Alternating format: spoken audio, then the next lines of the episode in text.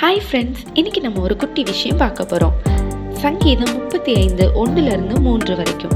கர்த்தாவே நீர் என் வழக்காளிகளோடைய வழக்காடி என்னோட யுத்தம் பண்ணியிருக்கிறவர்களோட யுத்தம் பண்ணும். நீர் கேடகத்தையும் பரிசையையும் பிடித்து எனக்கு ஒத்தாசையாக எழுந்து நில்லும். என்னை துன்பப்படுத்துகிறவர்களோடு எதிர்த்து நின்று ஈட்டியை யோங்கி அவர்களை மறித்து நான் உன் ரட்சிப்பு என்று என் ஆத்துமாவுக்கு சொல்லும். தாவீது எப்பவுமே கர்த்தரையே சார்ந்து இருந்தார் கர்த்தர் கிட்ட என்னோட வழக்காடுறவங்களோட நீங்க வழக்காடுங்க.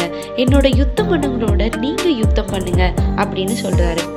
நம்ம கூட இந்த உலகத்துல நம்ம ஃபேஸ் பண்ற விஷயத்துல எப்பவுமே நம்மளை ப்ரொடெக்ட் பண்றதுக்கு நாமளும் திருப்பி நம்ம ஆப்போனண்ட் எந்த ஆயுதத்தை யூஸ் பண்றாங்களோ அதே ஆயுதத்தை நாம யூஸ் பண்ணுவோம் இல்லையா? ஃபார் எக்ஸாம்பிள் கோபத்துக்கு கோபத்தையும் சண்டைக்கு சண்டையையும் பழிக்கு பழியையும் விரோதத்தையும் வைராக்கியத்தையும் நம்ம காட்டுவோம் இல்லையா?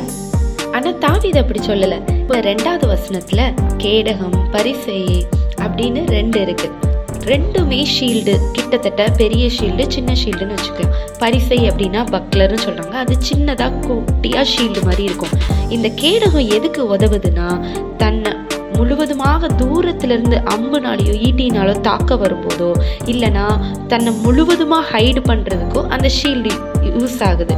அந்த பக்லர் எதுக்குன்னா தன்னோட எதிர்த்து நின்று ஒரு வாழலையோ இல்லை நம்மளை தாக்க வரும்போது தன்னை தன்னோட ஆம்னால் அதை தன்னோட உடம்பை பாதுகாக்கிறதுக்கு உதவுது.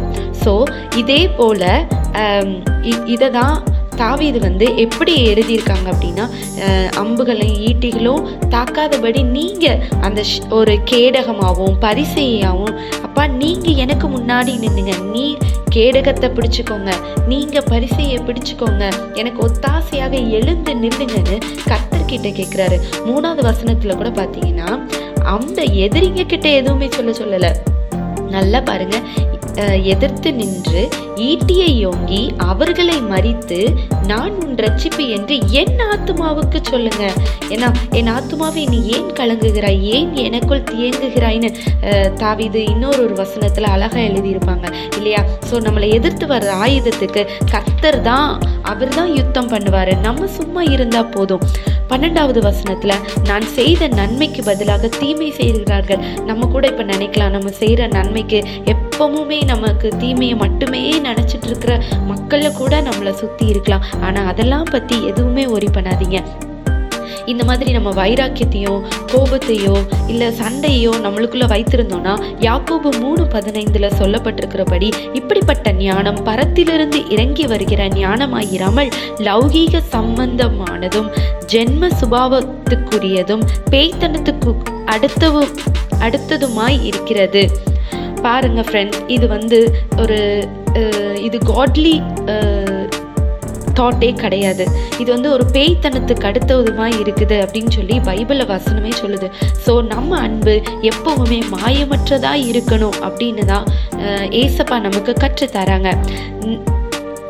சங்கீதம் முப்பத்தி ரெண்டு ஏழுல சொல்லியிருக்கிறபடி நீ எனக்கு மறைவிடமாய் இருக்கிறீர் என்னை நீர் இக்கட்டுக்கு விலக்கி காத்து ரச்சனிய பாடல்கள் என்னை சூழ்ந்து கொள்ளும்படி செய்வீர். நம்ம எப்பவுமே அவரை துதிச்சு பாடுறது அதை மட்டும்தான் காட் எதிர்பார்க்குறாங்க. மீது எதுவுமே இல்லை. வேற எல்லாமே நம்ம கத்தருக்குள்ள சந்தோஷமா இருக்கணும். சங்கீதம் முப்பத்தஞ்சு ஒம்போதுல சொல்ற மாதிரி என் ஆத்துமா கர்த்தரில் களி கூர்ந்து அவருடைய ரட்சிப்பில் மகிழ்ந்திருக்கும். ஆமா ஃப்ரெண்ட்ஸ் அதை தான் கர்த்தர் நம்ம கிட்ட எதிர்பார்க்குறாங்க. எப்பவும் சந்தோஷமா இருங்க. சந்தோஷமா இருக்கிறதா அவர் விரும்புறாரு. அவரோட சமாதானத்துக்குள்ள இருங்க. அவருடைய சமாதானத்தையே நமக்கு வைத்து போயிருக்கிறேன்னு சொல்றாரு. ஸோ எல்லாமே நம்ம கிட்ட தான் இருக்கு. ஆனால் நம்ம எதை வெளிப்படுத்துறோம் அப்படின்றது தான் முக்கியம் ஃப்ரெண்ட்ஸ் பாய்